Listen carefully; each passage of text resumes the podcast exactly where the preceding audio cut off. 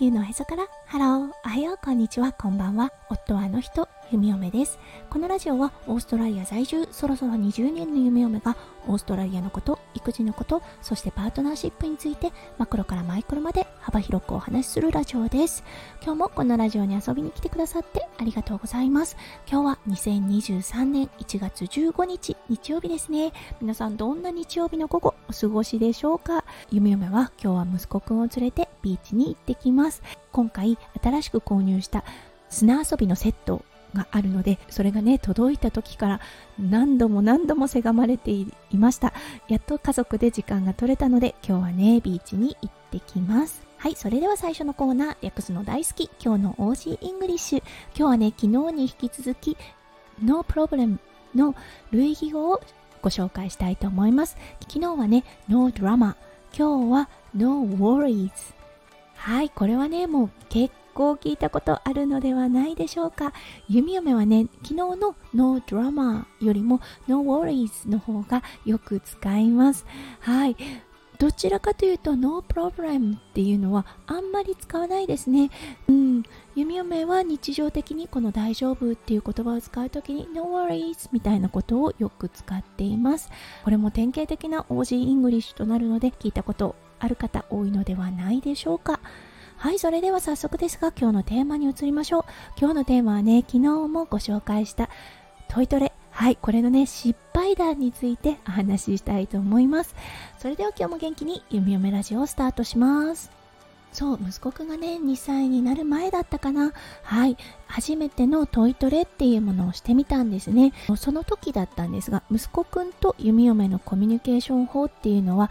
はい、サインラングリッジだったんですね。言葉の方はね、ちょっとゆっくりめだった息子くんだったので、うん、あのー、弓嫁がおしっこだったりとか、うんちというようなハンドサインをして、それに対してね、息子くんが反応するかしないかっていうのはまた別な話で、おしっこが出ている時にサインを見せるっていうようなことをしていました。その時はね、息子くんからのリスポンスっていうのはほとんどなかったかな。そしてずっと紙おむつを使っていました。うん。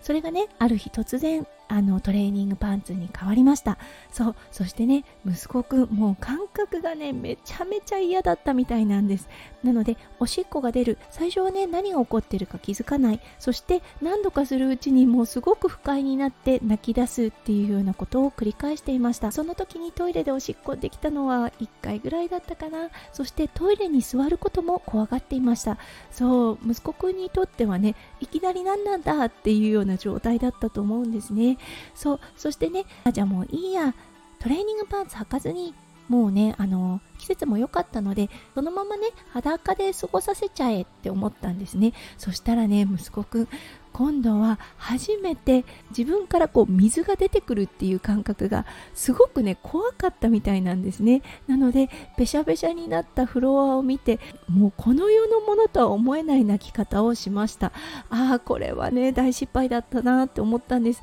そのうちね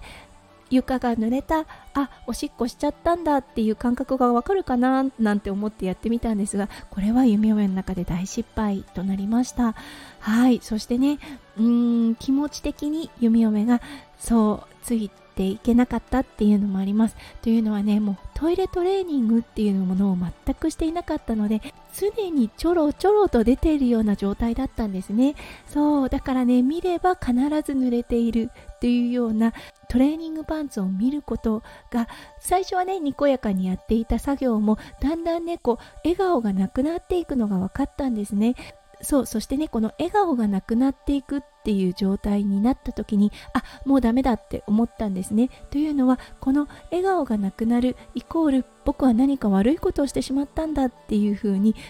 息子くんやっぱりねわかると思うんです。子供は決してね無能ではないんですね。むしろすごく分かっています。なのでねそういう細やかなね表情の変化を読み取って自分は何かやらかしたんだっていう気持ちを植え付けてしまうと思ったんですね。なので弓嫁自身がもうね自分の顔からはい笑顔がなくなりそうになった時あこれはまだ早いと思って早めにねもう切り上げました。それでも期間どれくらいだったかな？1週間ぐらいは頑張ったのかな？でもねやっぱり息子くんそしてね弓嫁自身も準備ができていなかったなって思います。うんこれね知っていればとは思うんですが小さな頃からそう赤ちゃんの頃からねやっぱりトイトレっていうものを当たり前に行っていたらうん、布おむつっていうものに触れていたら、うん、ここまでね息子くんを怖がらせなかっただろうなって思ったんですね。夢夢のねこう選択肢の中に全くねなかったこの布おむつであったりおまるでするおしっこそう赤ちゃんでさえおまるでできるっていう感覚。はい。これはねもう本当に知り得ていたらよかったなとは思うのですが、うん、弓嫁はね最初の頃は、うん、やっぱりね無学であってそこにねアンテナを張っていなかったので、はい、布おむつの存在は理解していたものの実際どういうものかっていうものをね分かっていなかったんですよね。今思えばあー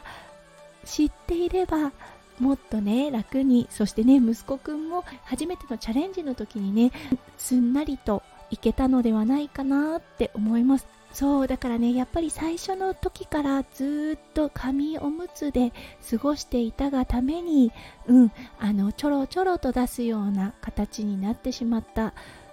排泄の方法だったと思うんですね。そこが最初のね失敗の大きなポイントだったかなって思います。そう知るか知らないか。やっぱりね知識ってあった方がいいなって思いました。そしてねやっぱ出会いっていうのも大事だなって思いました。そうスタイフを始めたのが息子くんが2歳になるあたりだったんですね。そうそしてそこからスタイフでね素敵な出会いがあって布おむつっていう存在を知りました。はいそしてねいろいろ勉強させていただいて全く知らなかった世界ですねが見えてきましたはいそしてねああこれがねもっと前に知れていたらよかったなと思うことがやっぱりね多々ありました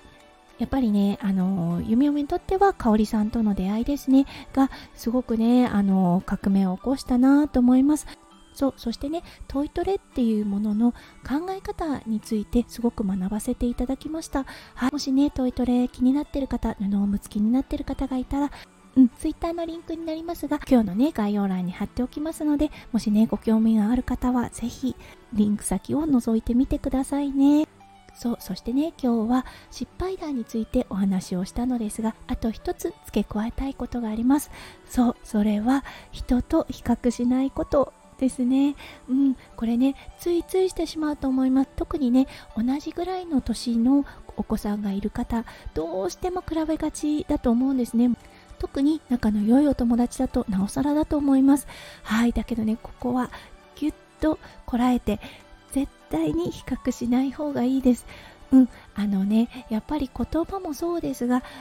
トイトレというかおむつが外れる時期っていうのも個人差がすごくあると思います。心と体が伴っているかっていうこともあると思うので、うん、その子その子でいろんなペースがあると思うんですね。息子くんの場合は3歳3ヶ月だったっていうことでこれより早い子ももちろんいますしこれより遅い子もいると思います。それはねもう本当に個人差なんですね。だから